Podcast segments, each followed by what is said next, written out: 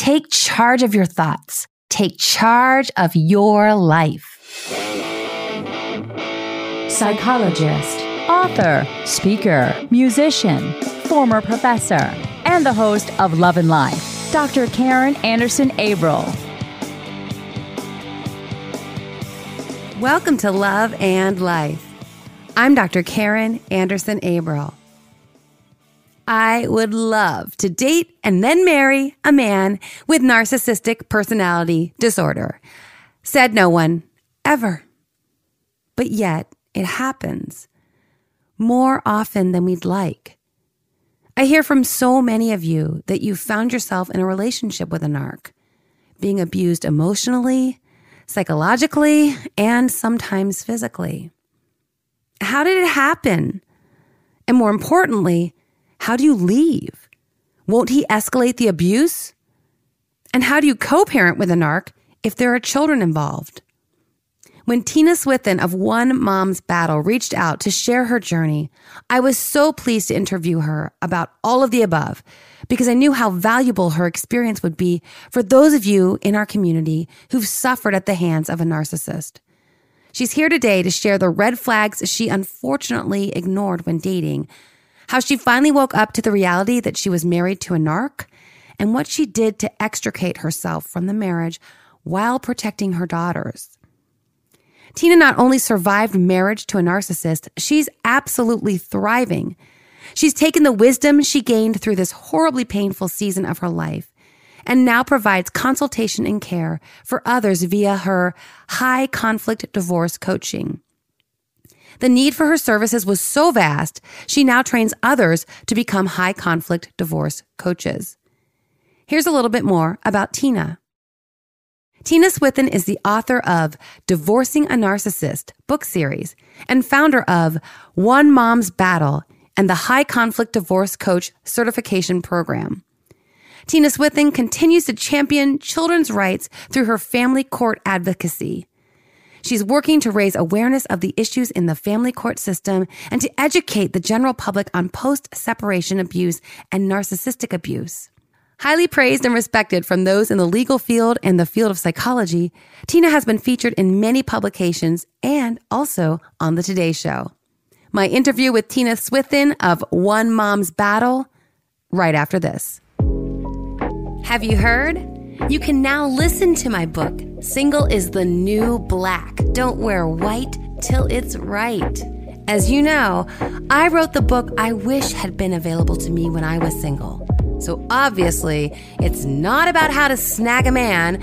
Rather, it's all about how to stay strong amidst single shaming and remain true to yourself and never settle for anything less than an extraordinary relationship. Find it on Audible or iTunes. And for a free sample, check out chapter 11 of Single is the New Black in episode 145 of Love and Life. Tina, welcome to the program. Thank you. I'm so excited to be here today. I'm really excited to have you. The work that you do is this blend of your personal experience, which then has now informed your professional career. And I think it's such a beautiful place to be because the people you work with will know that you get it. You have literally been there. You have experienced that. And what you've been through and the books that you've written and what you've shared with your community all has to do with something that I hear a lot about from with women in my community and men too for sure. But uh, even back in my master's in clinical psych, when I was learning about personality disorders, typically we saw that narcissists were men and borderline personality disorder tended to be women. And we could go into an explanation of what that's about, which I'm not sure if anyone knows for sure, but you have had that experience of being in a relationship with a narcissist, exiting that relationship, and then trying to share with anyone who needs that word from someone who really understands. Share a little bit about your personal story, if you would, and then how that has led into what you do now in your professional work. Absolutely. It was about year seven of my marriage, and every red flag, every, you know, we we can look back and hindsight is 2020. I got to a place where my brother came to visit and he looked at me and he said, what is going on i'm not buying you know this facade that you're putting on your your spark is gone i don't even recognize you Wow. And my ex husband and I were very known in our local business community. And, you know, I thought I was, you know, putting on a good front. And it was being called out on that. That ended me up in a therapist office. And I had been begging my husband for over a year to go to therapy with me, and he refused. You know, it was it was my problem. You know, I came from the broken home, had all the baggage, um, all of these issues belonged to me. And I got to the point where I thought, you know what, maybe he's right. And uh, went to a therapist had my first consultation and I emotionally vomited all over her office for an hour and a half. And towards the end, she gets up, walks across the room, comes back, and has me read an excerpt and it was about narcissistic personality disorder.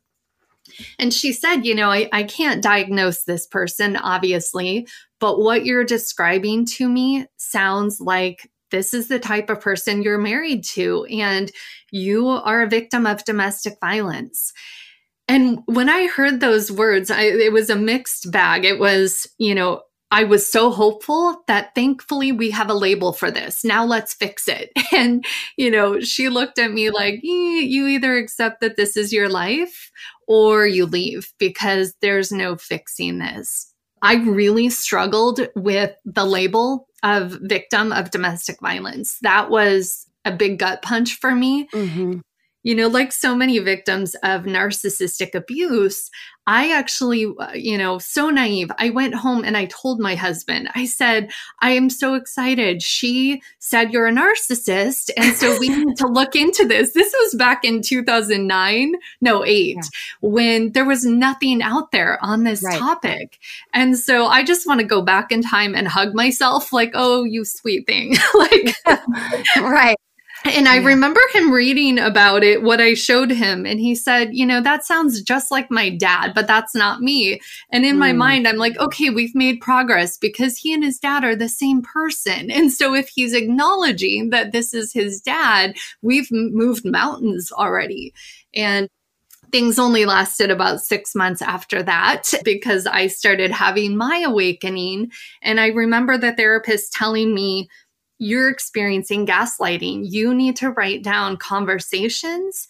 You need to write down things that happen so you can go back and know that you are not crazy, you know? Mm-hmm. And, and that was such a huge pivotal point for me in life. Well, I can imagine it was all the things you just described, it was, wait a minute, that's not me. But then, wait, yeah, that is me. And then that naive hope, which of course anyone would be. A seven year marriage, you fell in love with this man things were very very bad at the point where your brother's like what's going on here? But you still you loved this man and you wanted it to work. And i think you just you describe in the narc decoder you talk about the projection and deflection. And when you have been inundated with projection and deflection for so long i think most women were raised to be nurturing were raised to be sensitive and it's probably partly biological as well. We can look at nature and nurture with this conversation.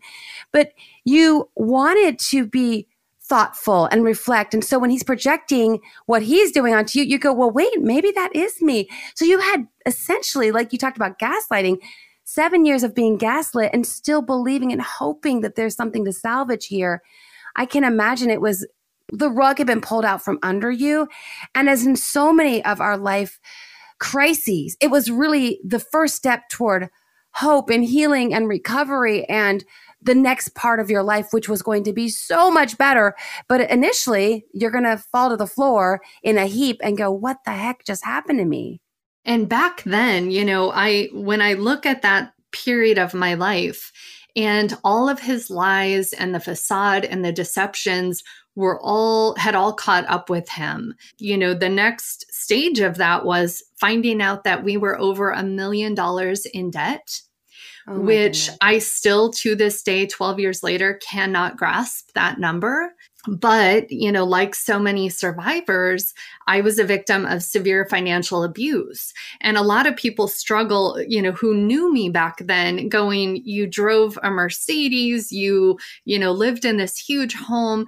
And, and I tell people that was my fake fancy life. I mm-hmm. truly it was all a facade. He had been moving money around, borrowing from one to pay another.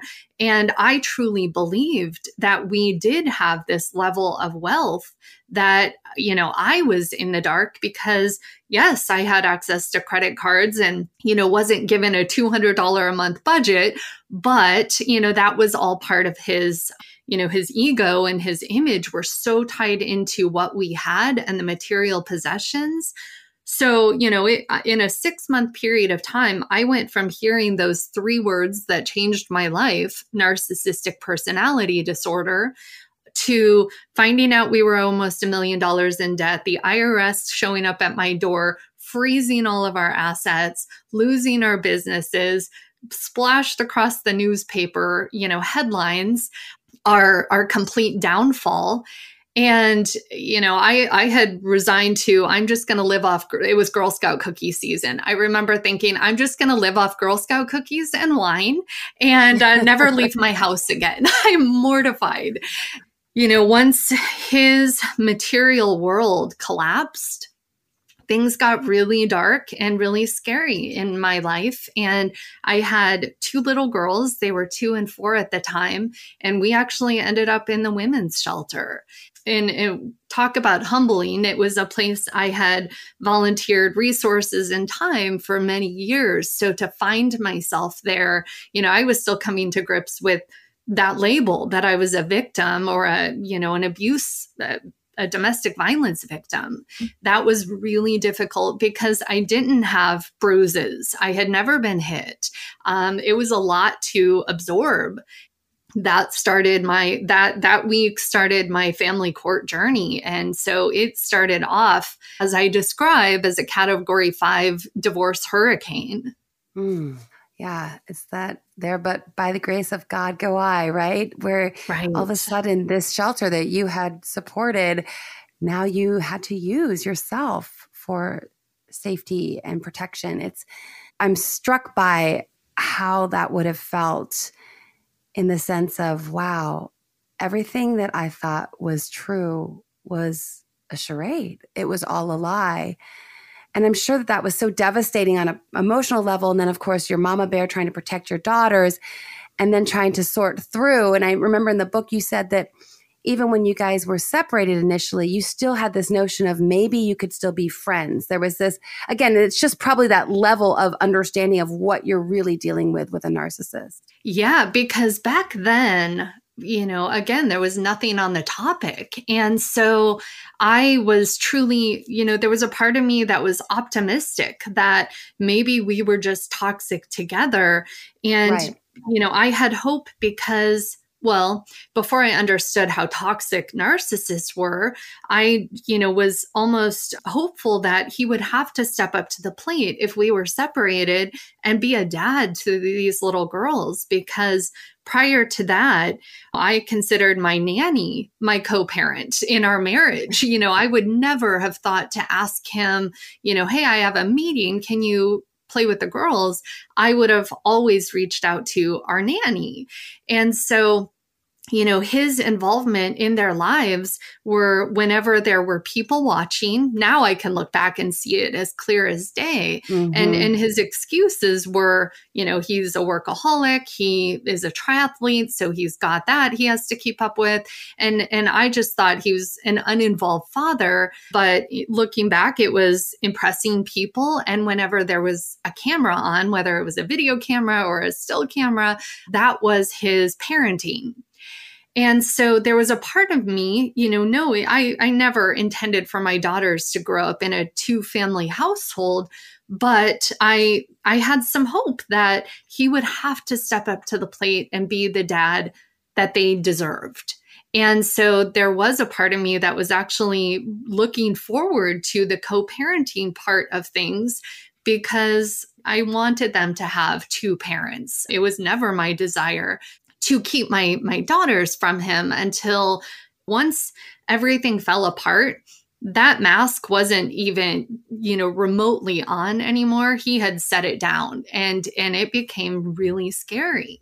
Oh i can imagine it was terrifying because and this is something just having studied this in my clinical psych training that the narcissist is going to lash out with whatever nastiness they need to protect their own sense of self and identity and it's heartbreaking to go through that sort of thing. And it's also inspiring to hear where you are now. Before we go to the next step of the story, if you don't mind, just because so many of the women who are listening are on the dating scene, if you don't mind sharing some of the red flags that maybe you missed, what was causing you to perhaps move forward with the relationship, maybe even when you were dating? What caused you to miss those red flags or to deny that they were there? And the reason I ask you this is to provide my community with some tools for if they're in a relationship and they're questioning, is this guy a narcissist? Is this something that we can grow as a couple together and move through this? Is it just baseline selfishness? What would you say to a, a young woman dating or a an older woman dating that she needs to be aware of to make sure she doesn't end up married to a narc? So, in hindsight, I call them my red flag reflections. Mm. The number one would have been the love bombing. I was 26 at the time, and I had, you know, I, I grew up in a very dysfunctional, toxic childhood. And you know, there was a lot of addiction and abuse. And so my foundation in itself was pretty, you know, rocky. But I had dated prior to that bad boys, you know, the the band guys with the long hair and and you know, and had some some pretty toxic relationships. And I got to the point where I said, I, am going to break cycles. And I went to a therapist back then. I was about 24, and she said, I'll work with you, but I want a commitment from you. You won't date for a year while we do this work together. And I said, sign me up. And so I had been you know, single for about a year and a half, really working on myself. This guy shows up in my life and it was different than anything I had experienced before. The poetry, the, the flowers delivered, you know, within 24 hours of meeting him to my job, you know, and coming yeah. out to my car and finding a poem on my car, you know, on week one all of these things. I remember at one point saying, you know, I've never been to Portland, Oregon. I would love to visit Portland. And the next day he bought tickets for us to fly up to Portland. And back then, my 26 year old self was just thinking, this is what it's like to date a man. I'm in my first adult relationship. But there was mm-hmm. something weird. You know, I just had this, you know, it, it's again, it's that intuition that we silence. And I remember just thinking, I'm not attracted to him. There's just something that I, I, can't really put into words, but you know, it's my my body, my mind telling me something's off. And I remember talking to my therapist about it, and she actually said to me, you know, you've never had healthy before. You're not accustomed to healthy. And so maybe this is something, you know, do you think pushing through this would be you know, what's in order. And so I kind of overrode all of my instincts. There were some other red flags. He would put people down, but it was and and sometimes incorporate me into that. I had been an entrepreneur since I was 14. That was my life path. I bypassed college. I've always owned my own businesses going back to high school and he would he would judge and put people down who didn't have a degree that he felt was worthy, or they hadn't gone to a college that he felt was prestigious enough. And so he would put people down, but then he would say, but you're different. You know, you, you went a different path and your life experiences make you who you are but I still felt those put downs because it was in such a passive aggressive way so there were lots of things like that a lot of judgment a lot of now i see it as complete arrogance better than everyone. You know he used his family image. They were the Catholic family with the four sons and pillars of the community and and then he would talk about my broken family life and how his parents weren't going to be super accepting of our relationship. And it was implied because of how I grew up. And and so there were all kinds of things like that that would just you know they would sting when they would first hit but then he was so good at you know I, I do believe narcissists come in and try to be the band-aid for our past hurts but then they have that control and they can rip the band-aid off and leave you bleeding at any point. point and so it was just a lot of these odd dynamics that i had never experienced before and the love bombing i think is so key and i speak to that a lot with my community that even though initially it feels so great and i caution the women in my community to remember that someone who's coming on so strong, coming on too strong, too fast, he can't possibly know who you are. So, right. although it might be tempting to feel flattered, he doesn't know you to be gushing over you this much. You know how great you are, but he doesn't know how great you are yet. And so we can get caught up and not see that that's a manipulation. And also, as he started to subtly start to, and then more overtly talk about how your family was so messed up and he was going to be the one to save the day and save you. I always caution women to be careful about divulging. And I'm not saying that you did this, but sometimes when people want to get to that fast track of intimacy and share some of their hurts and their woundedness, I'm worried that those predators are going to then try to use that. Initially, it seems like, oh, we bonded on sharing our, what we went through. But later, someone who's a predator is going to use that against you and then begin to subtly shame you and then overtly shame you and create this dynamic that makes you feel inferior within the relationship. Right, right. And that's exactly how it happened. You know, I have described it as I almost feel like he had a mental spreadsheet in his mind where he was listing, you know, one by one all of my weaknesses, all of my pain points.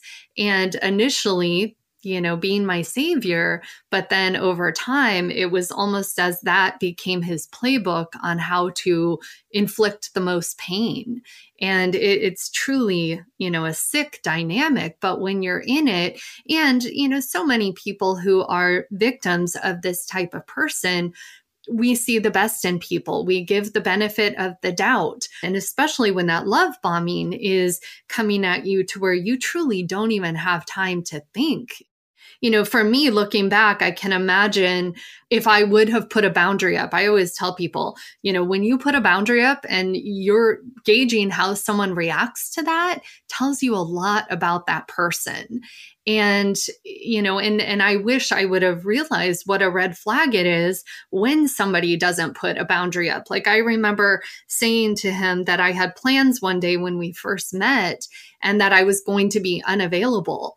And and he would you know was sending text messages and emails. And i was like well wait like i i told you i communicated that i wasn't going to be present today. But, you know, that w- should have served as a red flag back then. Those boundaries are so critical, like you said, that we need to implement them, especially women who might be, unfortunately, the ones that these types of individuals are going to prey upon. They are nurturing, they do want to be sensitive, give the benefit of the doubt. But when we put up a boundary for something very benign, like, oh, I'm not available today, see how he responds. A narcissist right. is not going to honor that boundary. They're going to make you feel bad for establishing it. They're going to try to make you feel bad anyway. They're going to violate that boundary, even if it means just blowing up your phone throughout the day when you may have said something like, well, I'm going to go get a mani pedi with the girls instead of allowing you and honoring you that time to be an individual with an individual life and individual independent relationships, they're going to violate that. That's why it's so important that we take that time when dating to see how this person responds to who we are and to be careful that we don't look at them with who we wish they would be, but to see who they're presenting themselves to be. If you're into personal development, if you geek out on psych research, and if you're looking to level up in all realms of love and life, a Love and Life support group is for you. In Love and Life groups, you'll enjoy the camaraderie of connecting with like minded women you'll feel encouraged and empowered by others endeavoring to thrive in all realms of love and life. We all know there's strength in numbers, so join us for deep conversations designed to provide healing and promote growth. Head over to my website for more details. And Tina, something else you mentioned I wanted to circle back to would be you noted that you weren't attracted to him. Everything he was presenting, especially initially, he's so romantic with the poem and the car and and let's go to Portland. But you said there was a part of you that wasn't feeling attracted to him. And as women do so often, we stuff that intuition because we go, well, it looks good on paper. I can't pinpoint why this feels off. Goodness, I mean, we've all been there in one way, shape, or form as women who are our age trying to support the younger generation and remind them that our intuition is a gift. It is a gift that we need to listen to, even if we don't have all the facts and the logic behind it, at least give it its due and then be sure to view what we're seeing and honor our own intuition in that process. So when you weren't attracted to him, what did that mean? Was it just part of his, as you started to see his arrogance and him being so critical of all these other people, it started feeling icky to you? Or was it even on the physical level, like, he should be handsome to me, he should be attractive to me, but I'm just not feeling it? I think the latter part, you know, it was it was very much even in the beginning the thought I remember thinking, "Oh my god, I hope he doesn't try to kiss me because mm. I just there is no no attraction to him whatsoever." But and then him presenting to me how, you know, he's still good friends with all of his ex-girlfriends. They have great relationships and and I just kept thinking this guy seems like such an amazing guy. And then having my therapist tell me that, you know, trying to understand why I wasn't, I, I truly absorbed that, that I wasn't attracted to him because he was healthy. And I had never experienced healthy before. So I owned that, that this was my issue to push through, to work through. And I've talked to that particular therapist about it. She's read my books and and and she's, you right. know, says uh, unless a mental health professional has, you know, specifically studied this or personally experienced it, there is a lack of training on, you know, what this looks like. And so, you know, she's learned a lot from my experience because she had never personally experienced a narcissist in her life and so she did not even you know understand what the red flags are but you know i i do feel like i went into it you know with such a broken foundation that i i constantly have always felt like it's me. You know, I'm the problem. And so I kind of uh, brushed right past that uh, intuition that maybe my body was actually telling me, run. this guy is, you know, you're not attracted to him because he's dangerous. And I want to underscore all of this because it's a question I get asked a lot. People will say, am I not feeling it with this guy because I've always been attracted to the bad boys, as you spoke to? And I can't find myself attracted to the nice guy. Should I push through? And I'm always so cautious because I'm always so concerned that when we do that, we're we're not honoring what our gut is telling us. And of course, the research now is there's a body of work in physiological psych and, and, and other realms looking at the gut as our second brain. It it possesses neurotransmitters. It's telling us something really powerful. But I understand where you're coming from when you go, well, yeah, but my family, there was some dysfunction. I didn't see a good model it's probably me just still wanting that excitement with the bad boy. So when a good guy who's buying me flowers and writing me poetry and taking me on trips, when he's available, I'm not into it. And it just troubles me so much because I know it's so hard for people to suss that out. How do we figure right. it out? And then with your therapist, and again, I, I, hear you not trying to throw her under the bus, but that's hard too because you're like, I'm seeing a professional. My professional is telling me to push through this. Uh, so I'm really glad you're sharing that so candidly. I appreciate it because I want people to at least consider and actually I'm just not a fan of people trying to push through if you're not if you're not sexually and romantically attracted to someone I, getting married is not a plan. I mean, I just right, it, it, it's right. just not, but I understand how someone can get to that point and go, well, right. it's me and my broken background. And this is what is really good for me. I just can't feel it, but that's because of all that I've been through with the dysfunction that I've experienced. I don't have a good sense of what is healthy. If I did, I'd be madly in love with this guy. Right. And I think that we're under, you know, the society gaslights us into you know when you meet someone and there's fireworks and sparks flying and and all of that. And so we get conditioned that that is what we're looking for. And when you have when we're in a world with so many people you know regardless of if they're diagnosable or just have super high traits you know mm-hmm. that may not be the best you know image that we're looking for. And i i am remarried and my husband and i have been together for 12 12 years now almost 12 years and it's uh you know it was very different that relationship and it's a very healthy relationship. But did i see the fireworks and the sparks? No i mean we truly started off as good friends and built on that and and gave me opportunities to put up boundaries and see how he reacted. And um you know i'm still haven't found a red flag. so yeah. there are great humans out there. You know, it's it's a matter of truly going deep and listening to our intuition. I that's such an important part. Yes, it is. And I'm so thankful that we're seeing more and more research that's substantiating that, that this kind of women's intuition is not just something that our grandmothers told us. It really is now we're finding that there's scientific basis for it and for it gives us more i think confidence to trust that gut that that what our gut's telling us if you have just a few seconds to help me out, I would so appreciate it. You can do so by heading over to Apple Podcasts, giving us a five star rating and a few sentences of review that helps others find the program and join the Love and Life family. So, Tina, after you went through this, you went through then a career change. You talked about you'd been an entrepreneur, you had a PR job, and then you moved to divorce coach, obviously wanting to share with others what you learned through this really, really difficult time, difficult season in your life. So, share with us a little bit about that transition and then what sorts of services you offer for someone else who might be struggling with co parenting with a narcissist, for example.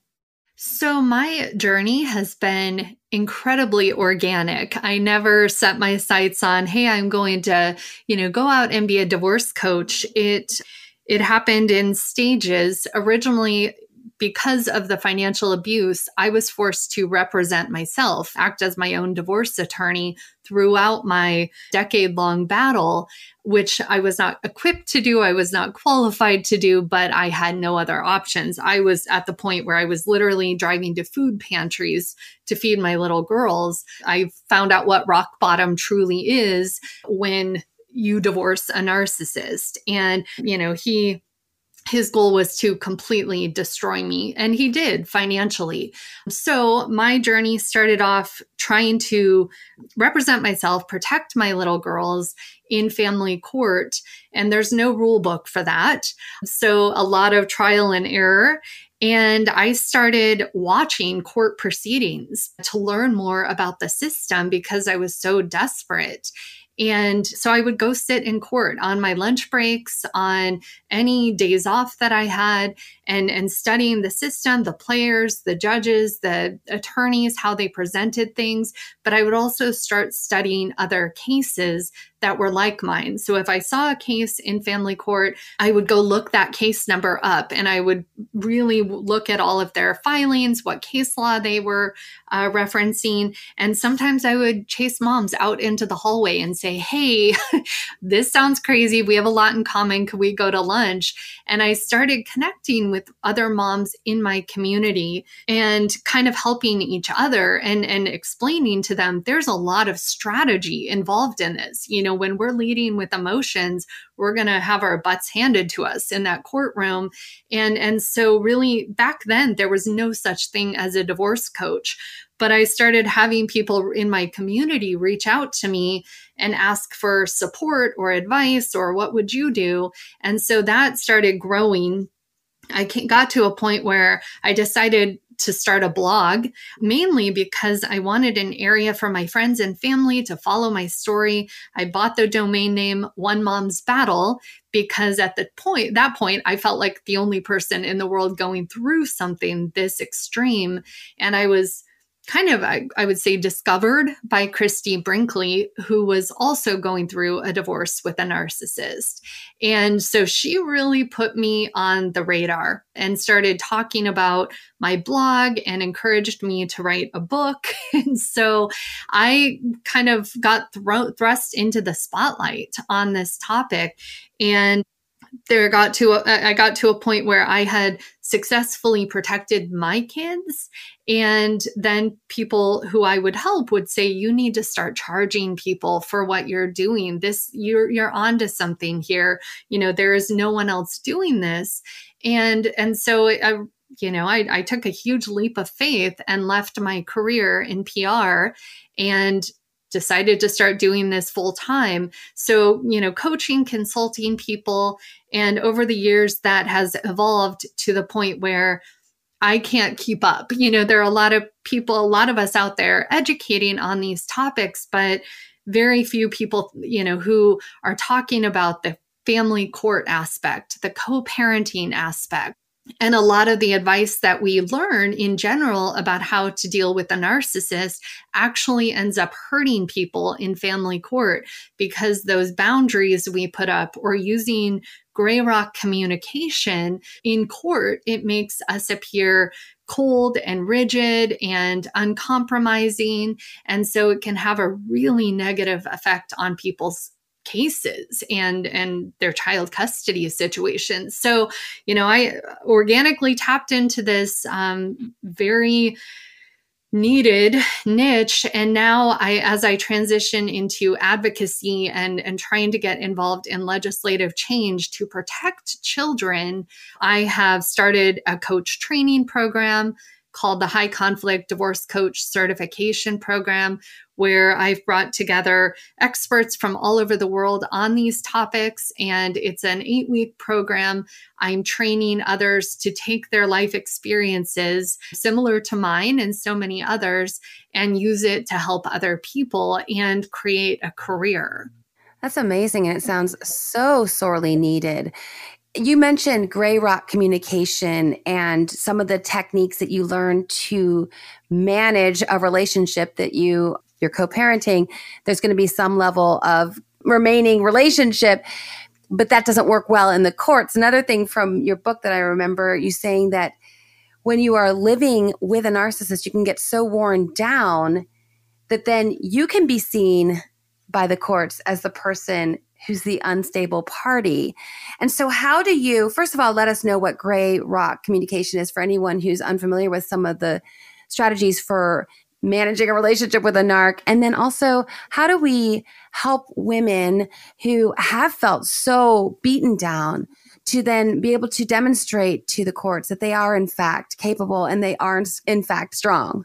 So, gray rock communication is essentially being so boring that you you resemble a gray rock personality wise. You're not emotional, you're not triggered by this person, you're not giving them the feed that they want again, you know, that can really make us look like part of the problem that we, you know, I, I tell my clients if I can read your email communication and walk away with the impression that you don't like this person, that's the impression the court is going to have of you.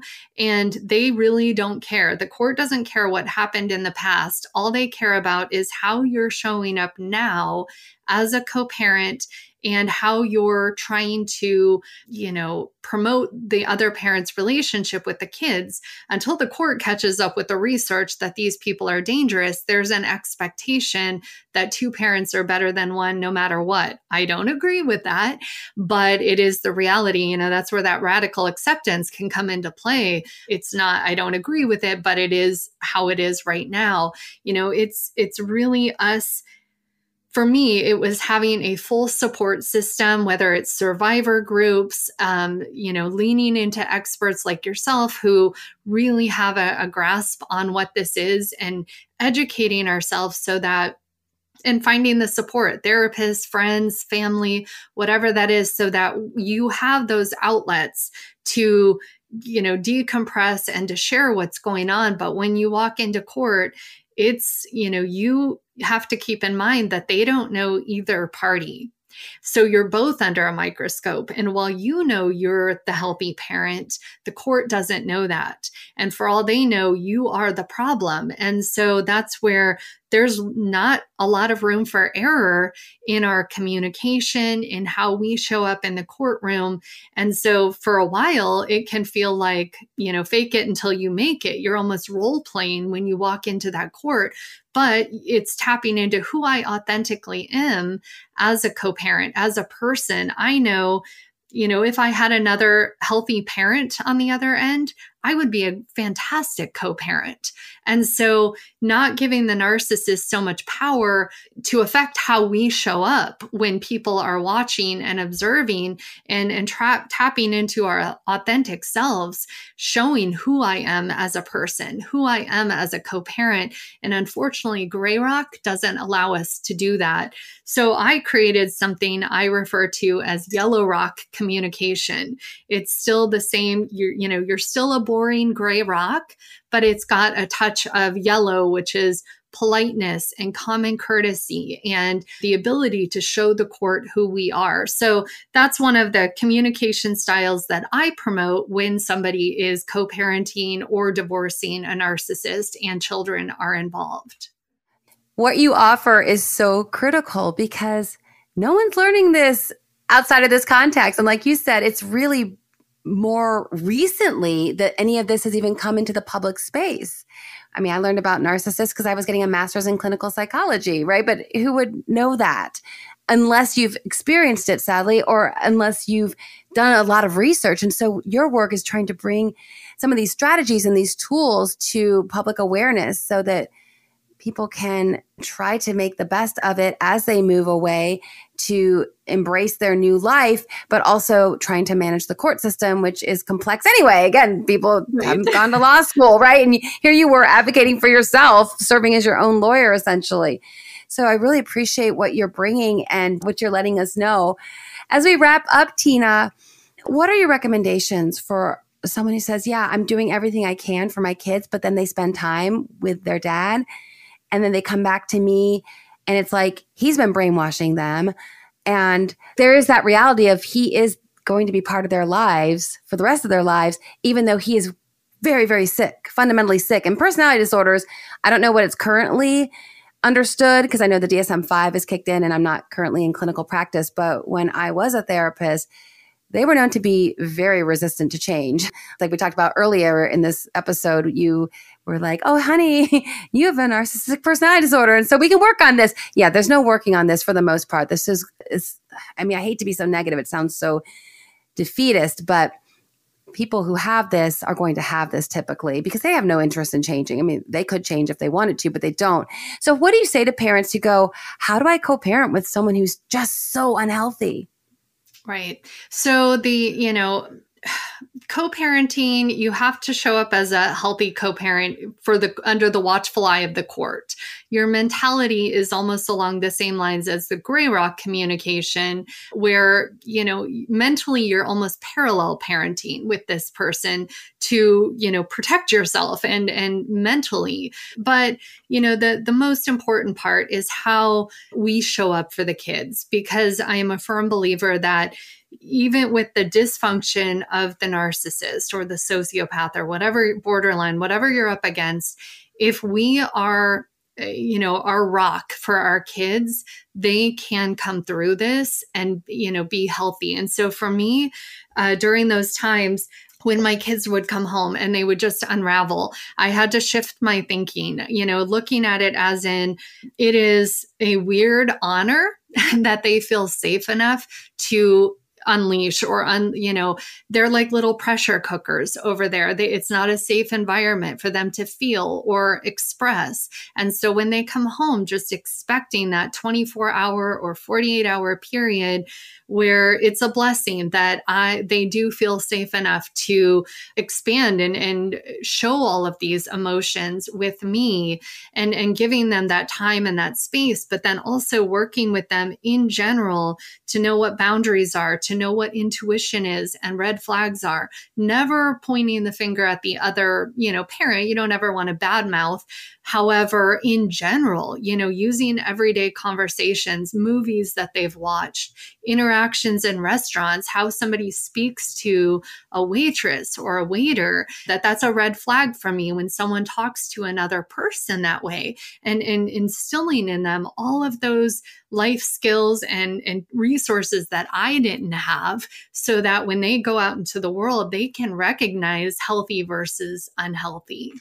That's so wise. And again, a bit of a silver lining, like you said, it's an honor for them to unload with you and that they do feel safe with you.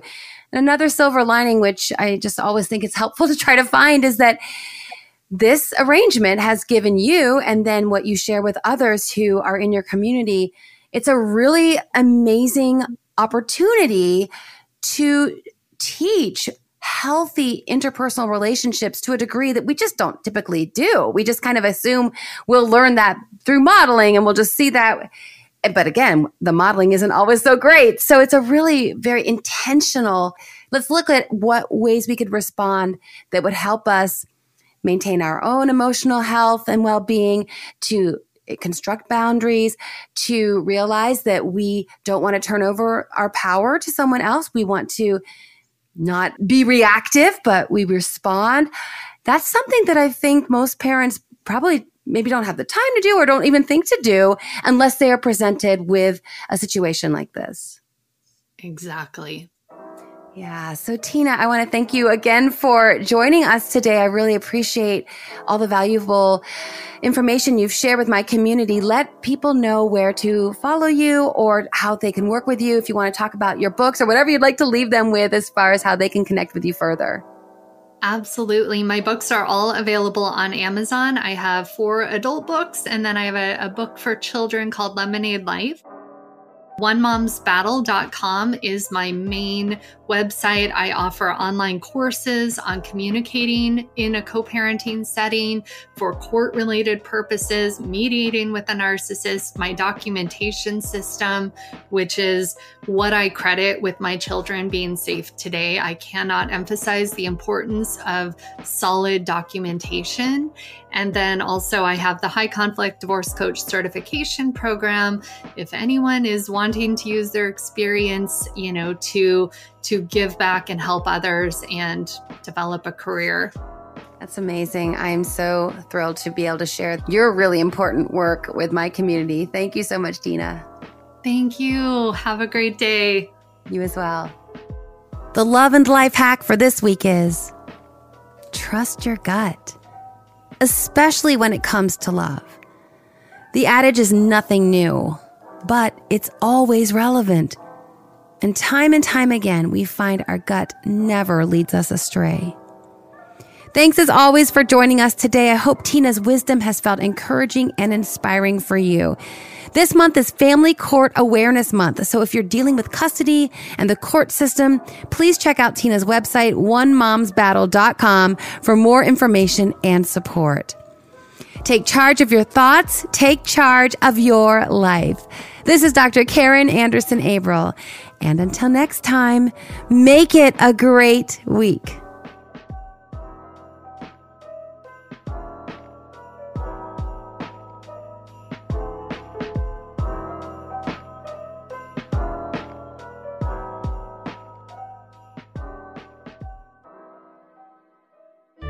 Love and Life is produced by Tim May and hosts and executive producer Dr. Karin Anderson Abrell.